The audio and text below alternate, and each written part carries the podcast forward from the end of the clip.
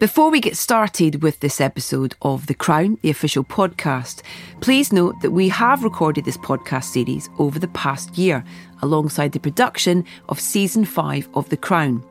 So some of what you will hear was recorded before the passing of Her Majesty the Queen and the accession of His Majesty King Charles the Third.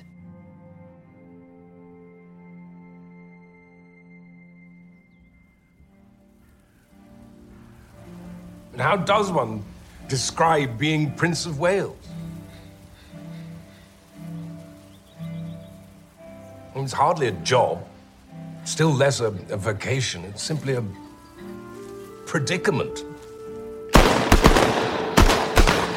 previous Princes of Wales have been happy to misspend their lives in idle dissipation, but my problem is I can't bear idleness or dissipation. Every day I meet people from all walks of life. Ministers, scientists, entrepreneurs, men and women my age who've gone out into the world and made their mark. It's precisely the thing that I'm not allowed to do.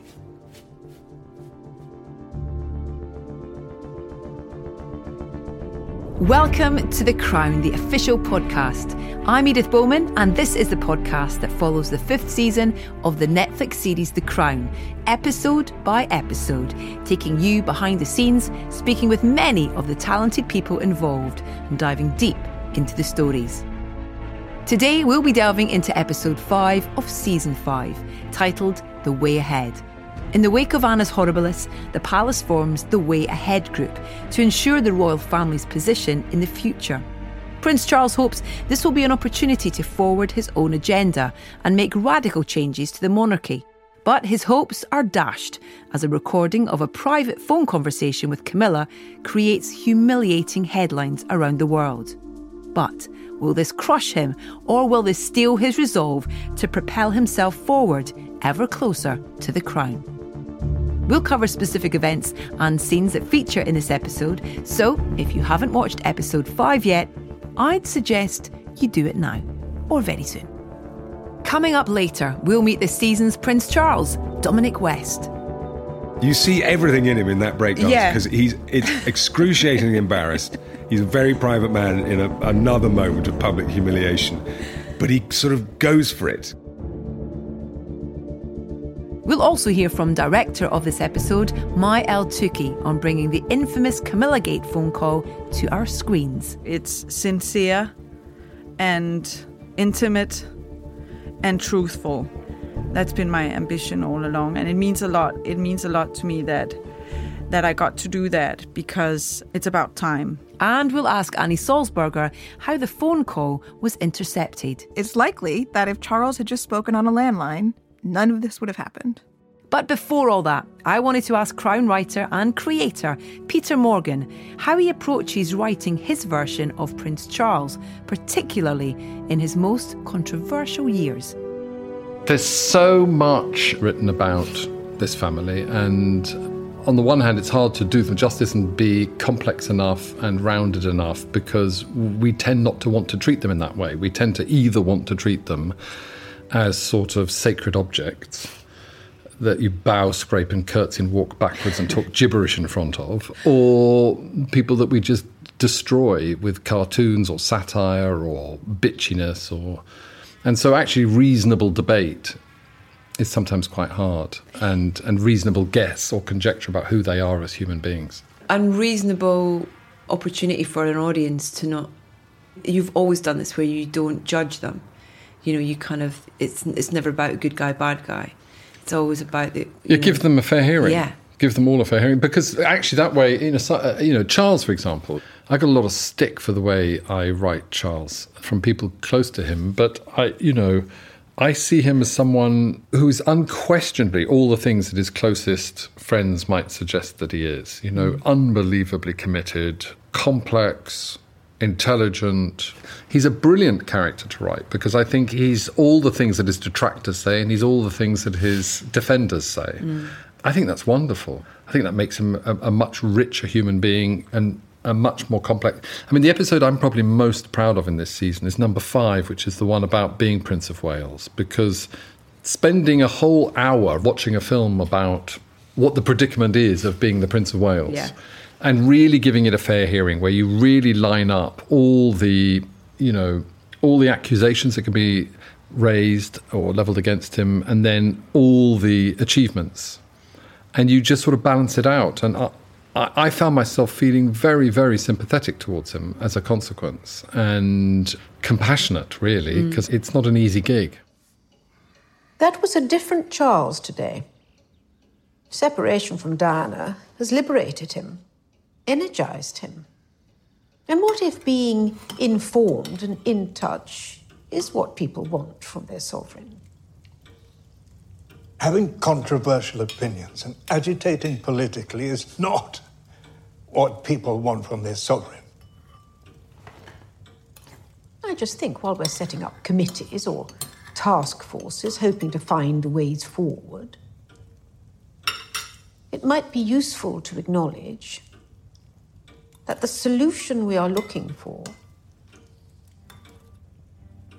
could be right under our noses. This episode really is all about Charles, so of course we have to get to know this season's Prince of Wales, Dominic West. I met up with him on set at Elstree Studios just after filming finished in spring twenty twenty-two. I, I feel like I should greet Your Highness. Um, congratulations. If on, you wouldn't mind. Okay. I can't curtsy right now, but if I could, I would. I um, tell you, the, the first thing you notice about playing this part is how great it is when people bow to you. I mean, no wonder Prince Charles insists on it. It's just fantastic. It really brightens your day. It's going to be in your rider from now on in life. Must curtsy or bow in front of me. Um, listen, congratulations on this part. What was the appeal for you about taking on the role of Charles? The bows and the curtsies, the cars, the clothes, the and, tweed, and the houses.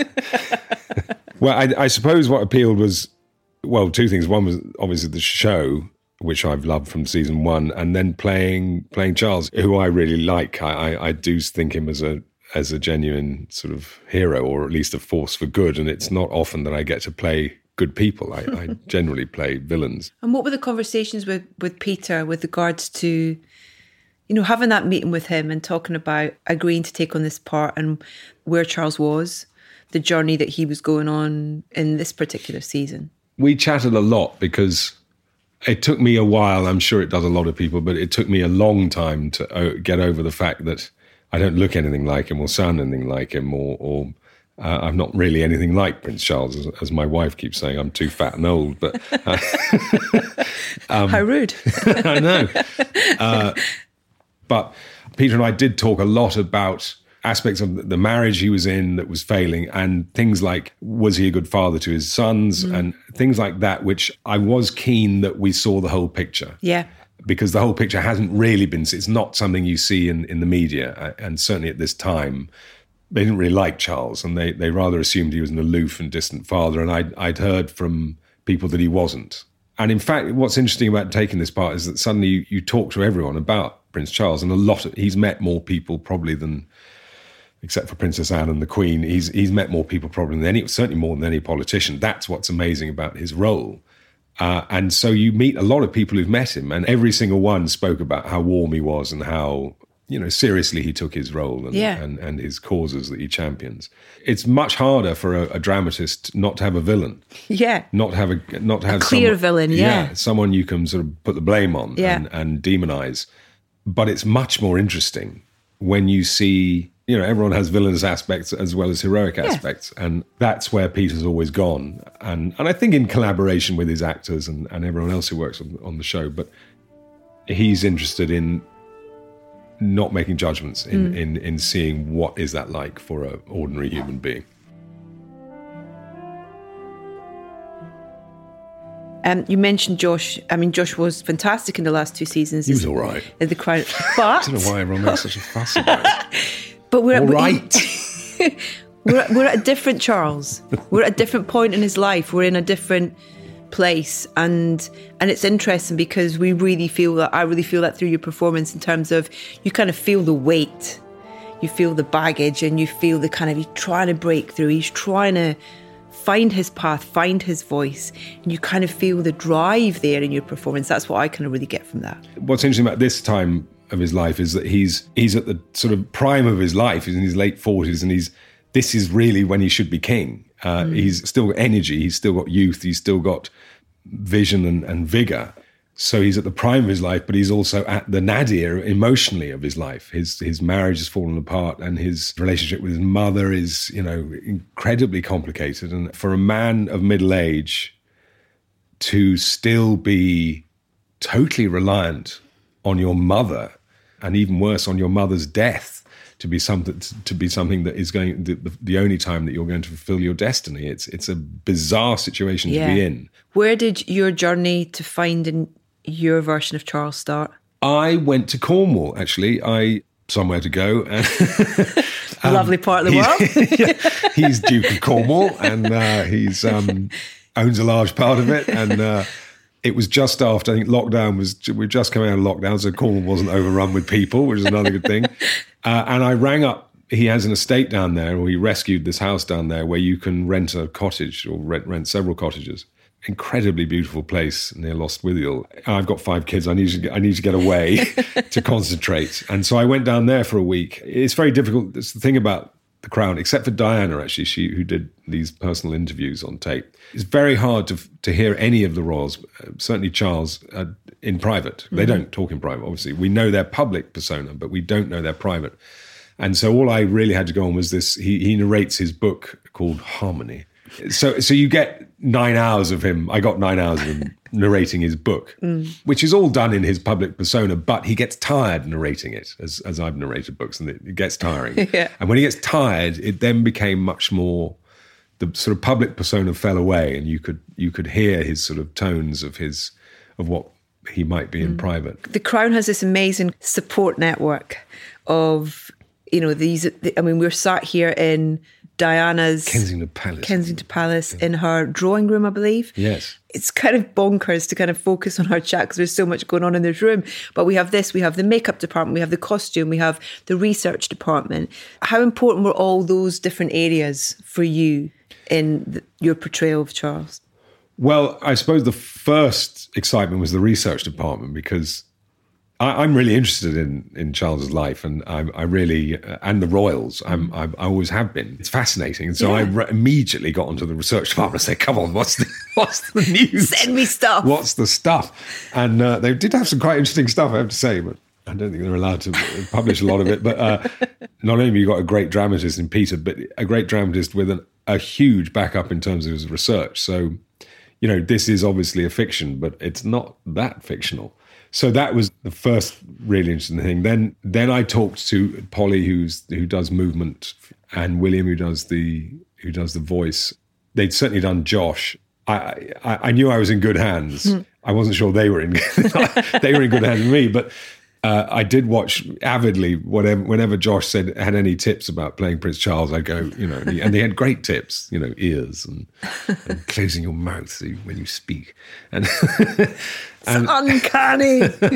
I remember Kate, who's head of hair and makeup, saying to me, look, when Prince Charles has such a distinctive hairstyle, mm-hmm. created by his nanny when he was three, that uh, and unchanged since then, that once people see that, they will buy you, they'll accept you mm. as him. And uh, I didn't believe her at the time, but I it was it was encouraging. And as long as I'm shot from the back, I look just like Prince Charles because of the hair. Did she have the measuring tape out for the parting? Pretty, yes, I think yeah. it's pretty much. yeah. And we put plumpers in for the ears. Did the, you? Yeah, we put these little, I don't know if they work, but they, they certainly hurt. But they, uh, yeah, we sort of try and point the ears out a bit. With this particular episode, we have this um, flashback to uh, to nineteen eighty-nine, to the telephone call.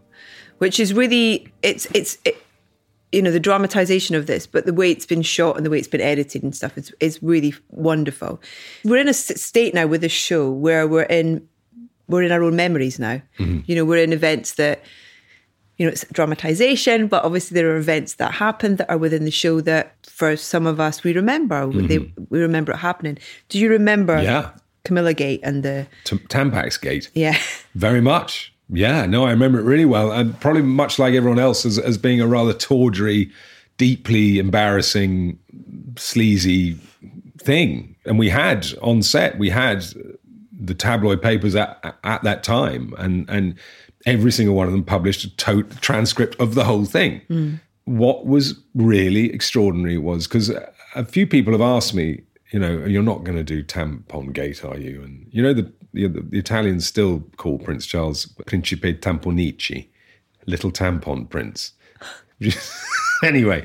He, it's like thirty years later. I know, and this wow. is what he's known for. What became apparent in the playing of it and the way Peter's written it, although Peter pretty much just transcribed what was said, you suddenly saw it from their point of view as this middle-aged couple deeply in love, having the whole world listen to an intimate phone conversation. I mean, you just imagine what that's like, just how violating that is. Yeah. And how any one of us who've had any intimate conversation transcribed into the Mirror newspaper, it would just be utterly soul-destroying. It would destroy you. What we found really in the playing was the warmth and the tenderness, and how, how that was a a real violation of that. Yeah.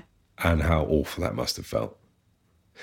I mean, Cam- Camilla, when you see it, Camilla's sort of saying saucy things about her knickers and stuff, and he keeps sort of saying really not very saucy things about... It's very childlike. Sort of, God, I lit up as a Tampax or something. You go, oh, God, no, please, Charles. So, but what it, but that, it's sort of sweet. It's quite hard and awkward. And you know. But what it says, what it gives us is such an insight into the history and the comfortableness of these two individuals. Yeah. And this is a relationship that has been going on for years. You know, yeah. There's his is true love, and it's a conversation that he would never have had that kind of conversation with Diana. No.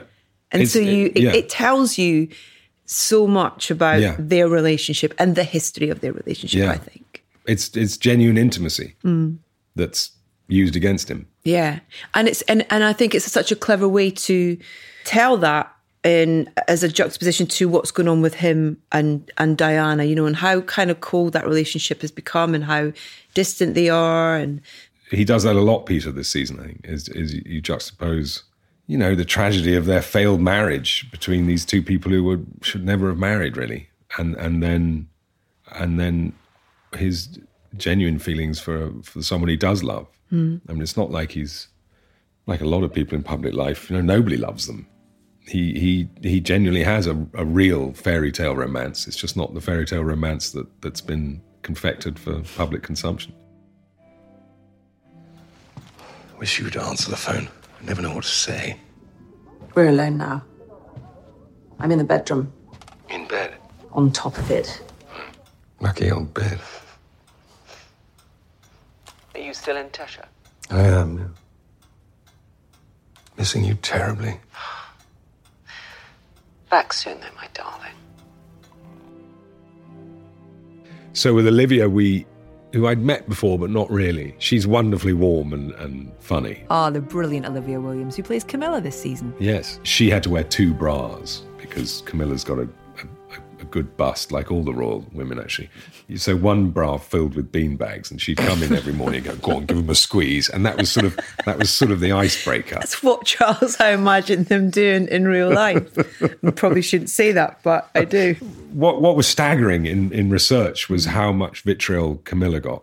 How I mean, she, and still gets, but she she really had a hard time at this time. People hated her, threw buns at her in Waitrose, and you know, worse things. Who deserves that? Nobody yeah. deserves the sort of vitriol she got. Yeah, and uh, what that does to you. And um, I think you can only really feel sympathy when you look into that. And mm. and so it helped that we both had. We both felt enormous sympathy for our characters, I think. What do you think? Oh, I think it's brilliant. I mean, you could go further.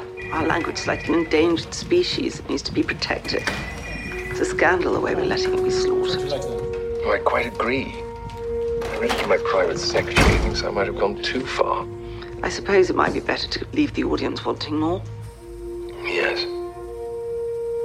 I suppose one has to be aware of it in the room. Just feel one's way along with it, if you, if you know what I mean. Mm. You're awfully good at feeling your way along. Stop it.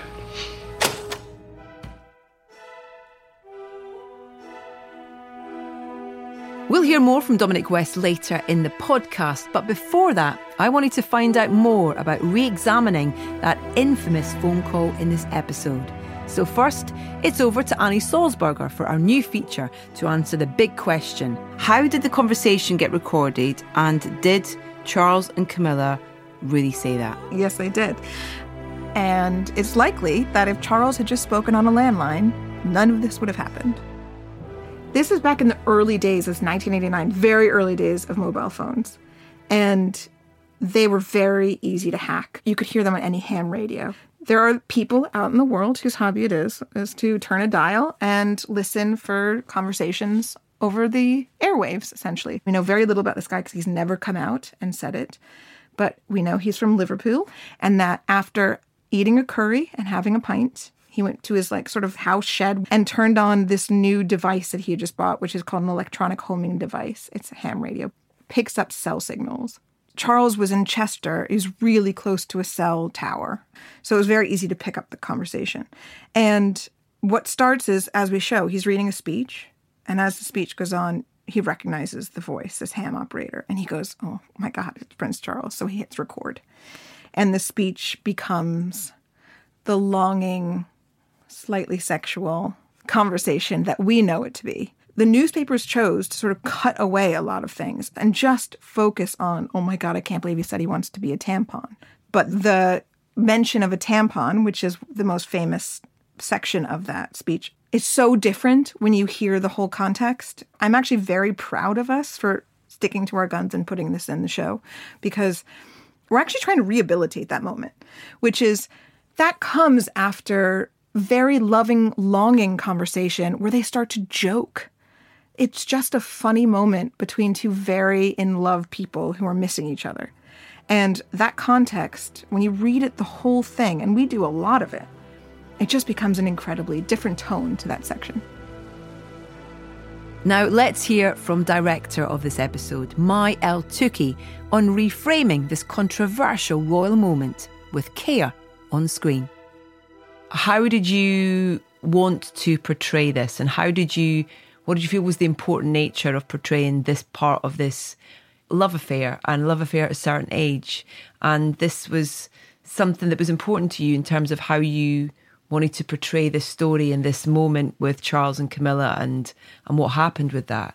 Mm. So talk about the viewpoint of this episode, I guess. Yeah, so part of episode five contains a conversation between, the conversation between Charles and and Camilla that apparently was in nineteen eighty-nine and got published in ninety-three.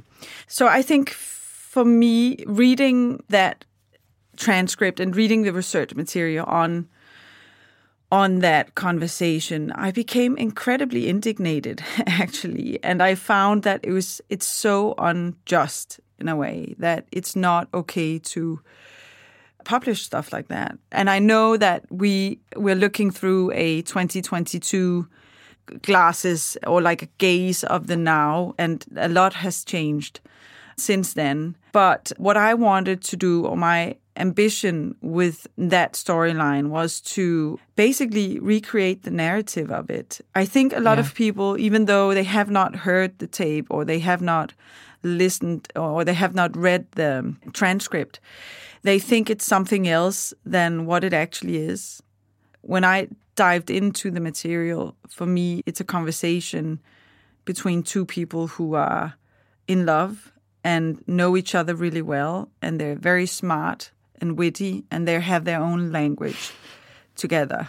And I don't find that it's very far away from conversations I potentially could have myself or people I know could have. Yeah. And of course, I stand on the shoulders of the text, fantastic text that Peter wrote. But it was something that there's so many ways that you could shoot a sequence like that. And we opted to shoot it in a way where it's sincere and intimate and truthful. That's been my ambition all along. And it means a lot. It means a lot to me that that I got to do that, because it's about time. We would strive generally on the show, when we have phone calls, to have, if we're shooting um, many weeks apart. So if we're shooting Olivia in week one and Dominic in week eight, then wow. to have the other person present either in a room next door or on the phone, yeah. so that we get that sense of authenticity. Because there's so much going on on a film set, and it's so hard to mirror intimacy in a situation that is everything but intimate. That's something that I also spoke to um, the cinematographer about, how to create that that intimacy, and how it's also by far, I think, the closest close-ups of this season. You've gone to sleep. No, I'm here. Will you ring me when you wake up? Night, night, my darling. I do love you. Love you too. Don't want to say goodbye. Neither do I. But you must get some sleep. Bye, darling. Bye. Bye. Press the button. Going to press the tit. All right, darling. I wish you were pressing mine. God. So do I. Harder and harder. Oh, darling. Night. Night. Love you. Adore you. Night. Night.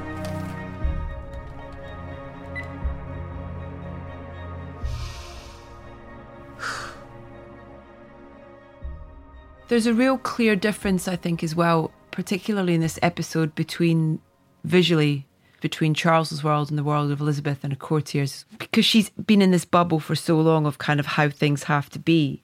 Even her world is like that, I think, whereas Charles yeah. is, I don't know, it just feels more human and real and warm. Yeah. So they want the same thing. They want to preserve the crown, basically. But how to preserve the crown? Uh, I think Charles, he he in this episode, he strives to, thinks it's important to to modernize, to create a sense that there's room for everyone, multiple faiths, people regardless of class, and so on and so forth. And Elizabeth wants to preserve the crown as well, but she believes that it's preserving the crown is... the way to go is to keep things as they are in order to mm-hmm. bring stability and comfort in times of distress, so that the crown is an object that is in, inanimate, never changeable, and that there's a comfort in that for for a nation. And so it's it's those two views that are bumping up against each other in the episode. And it's a, it's an interesting, I find that it's an interesting conflict, because both are true, maybe, you know. Uh, and so that's where it gets interesting in, in fiction and in drama. That's where the drama is, I believe, that when mm. both sides talk truthfully and has, has a point, um, that's an interesting place to be as a storyteller. And that's what we do in this episode, among other things. You've been very forthright in your response, very honest. Is it your hope that this issue will now go away? Well, I'd certainly prefer it. The difficulty stems, I think, from when, when we in the monarchy set ourselves up as a, a sort of ideal, as husbands or as wives or as, as parents. And very often the truth is very far from that. The question people have to ask themselves is, what do they want in their leaders? Do they want someone who errs, but who learns from their mistakes, who grows, who, who recognizes the need for change, who has a vision? Or someone who is content to continue making the same mistakes and to keep things as they are? Really, I think that's the clear choice that uh, the people are faced with. It was interesting you're talking about kind of, you know, Charles kind of feels like change is needed. And one of the things, the decision that he makes is to do the Dimbleby interview. Yes. And I just wanted to talk a little bit about, you know, recreating that and how you chose to do that as well. Yeah, so the Dimbleby interview was actually shot over eighteen months, I think, around eighteen months. And they had uh, one hundred eighty hours of, of footage. And so um, it was a program that, wow. yeah, so it was a long program. And in our version, it's a segment of the full Dimbleby program.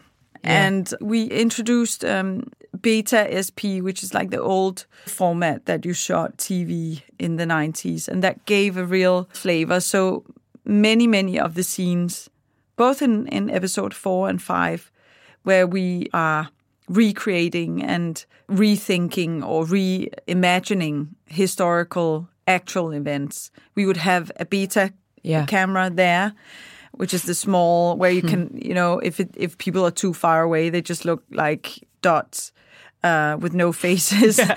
and and then a real camera. That was the same thing with the Dimbleby interview. It's an incredibly long stretch of text. I think it was eight pages long of dialogue, and that's a long time. And, and we just, uh, Dominic and I discussed, the, when you're doing scenes like that, I find it very useful to have a conversation with the actors about what gives them the best ability or the best possibility of delivering whatever it is that we want them to. Yeah.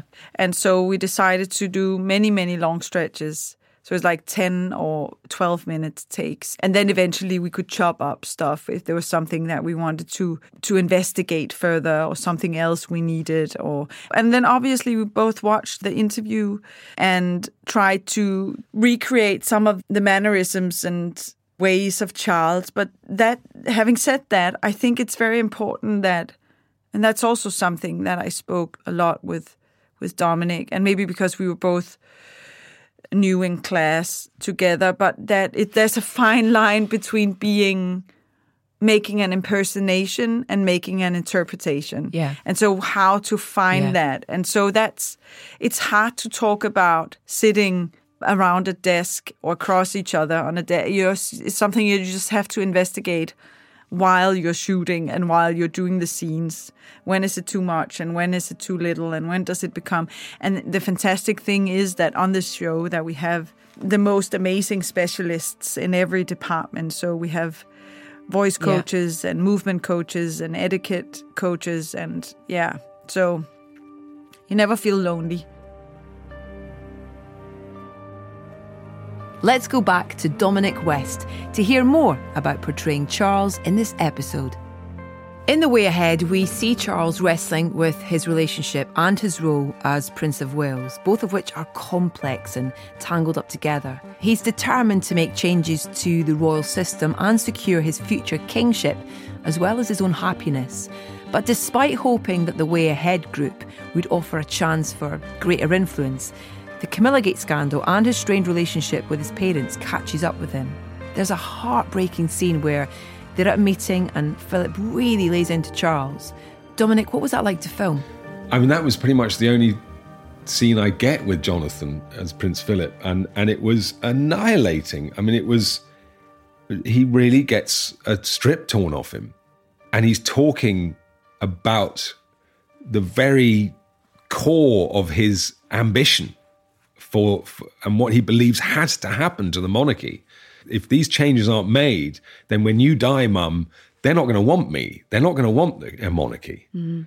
We have to do this now, and for that to be stamped out so comprehensively by his father, to the point where he's humiliated enough to have to leave the room uh, in front of all these courtiers mm. and the rest of his family. That was a very, very... affecting scene. I, I couldn't talk to Jonathan for days afterwards. Oh. No, I mean, he, he was brilliant. And what was interesting was just before, you know, was at Prince Philip's actual funeral, to see how moved Charles was and how much he loved his dad. You know, another fascinating tension between your love of your parent and your frustration with your parents. If I weren't so ashamed, I might confess to admiration of the sheer scale of your achievement. In one fell swoop, you've succeeded in alienating the church over your moral fitness, the politicians over your conduct unbecoming. The House of Commons is in uproar. They're saying we've pressed the self-destruct button.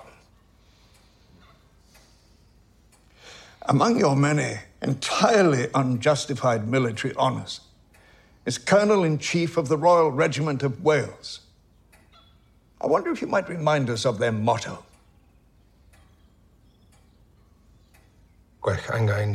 In English. Better death than dishonour. What's that? Speak up. Better death than dishonour. A sentiment on which you would do well to reflect.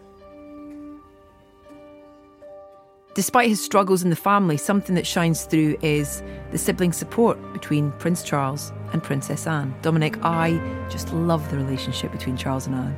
Yeah, it's great. But it feels real and it, it feels does feel real, affectionate, yeah. And it feels loving. Yeah.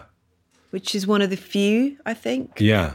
She's sort of the only person who who understands his position. And love I, Anne. Yeah, I mean, she's an Olympic champion. You know, she's tough.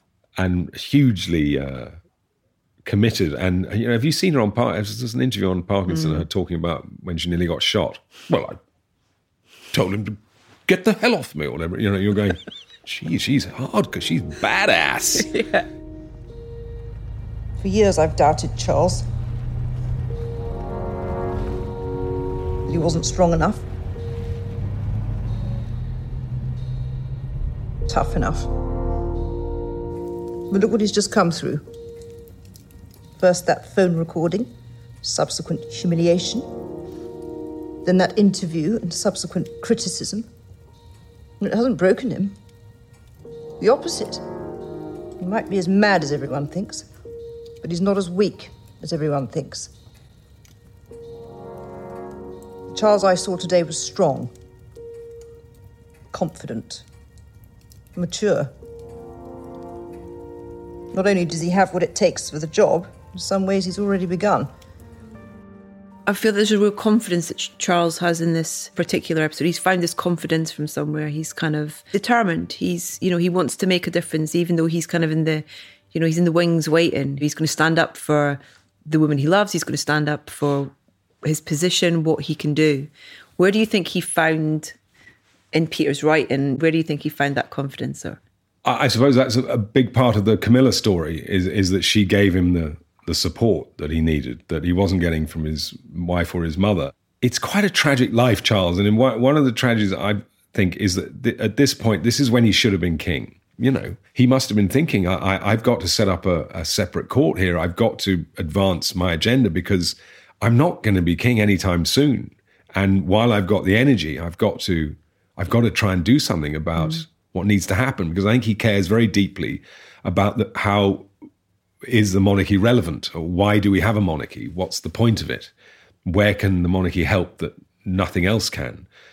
And and I think there are arguments both ways on that. And and I think he very much felt, and, and it's true, that he he could give voice to people that politicians couldn't, and that he talk has talked to more people and met more people than any politician ever would. And I love how a lot of those people that he met was through Prince's Trust, and I love that it's included in the show.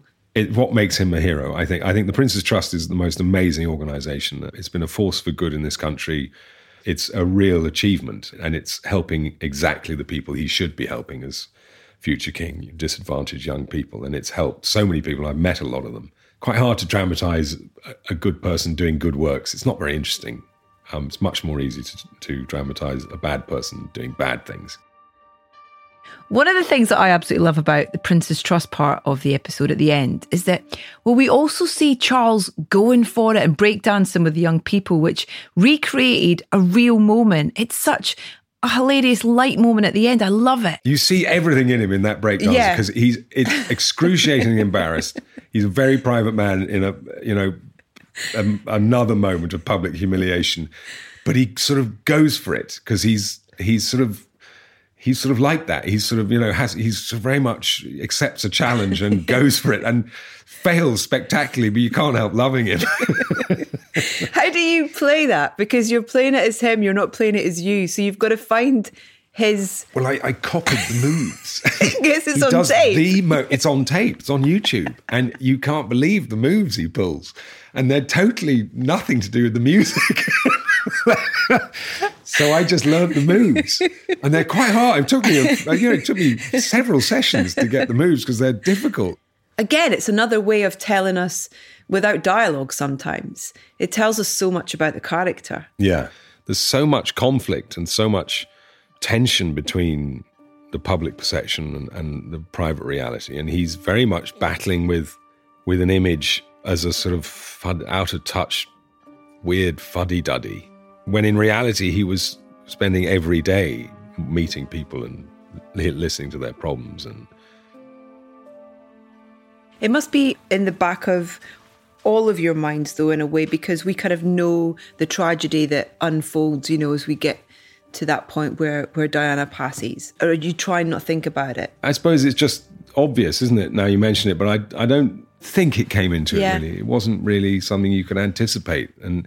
in fact, it did. In in one way, I, I think I had to keep reminding myself that at this point, well, certainly before they were publicly separated, there was no hope for him. He was in a marriage that was dead to a woman who couldn't stick him and he couldn't stick her, and he was not going to be allowed to divorce, and he was not going to be able to be with the woman he loved, and what that must do to you. He was at a very low point in this, mm. and his subsequent happiness now... you have to sort of put, yeah. put to the back of your mind.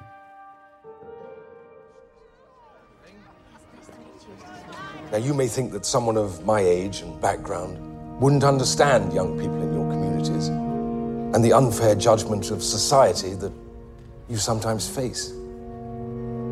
Well, as it happens, I do understand a little bit about what it is to be criticized and judged. And I also know that those judgments are mostly not true.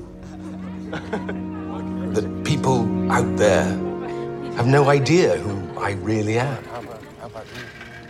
I'm sure that each of you has something right, within you, right, an unacknowledged greatness, a talent that deserves to be recognized.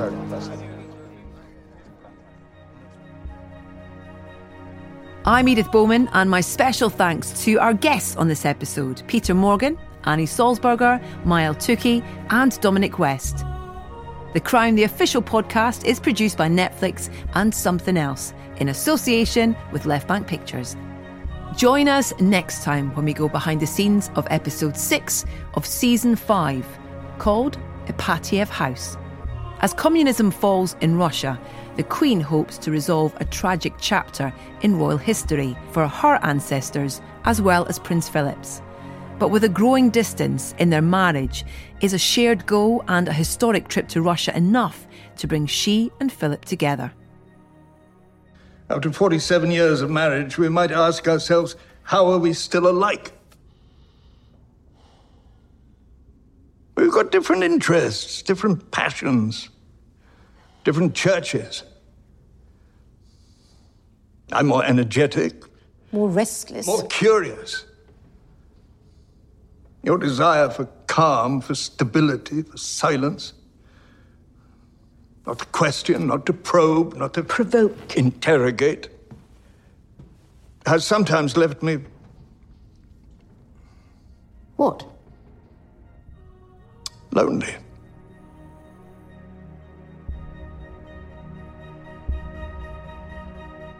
Subscribe now wherever you get your podcasts.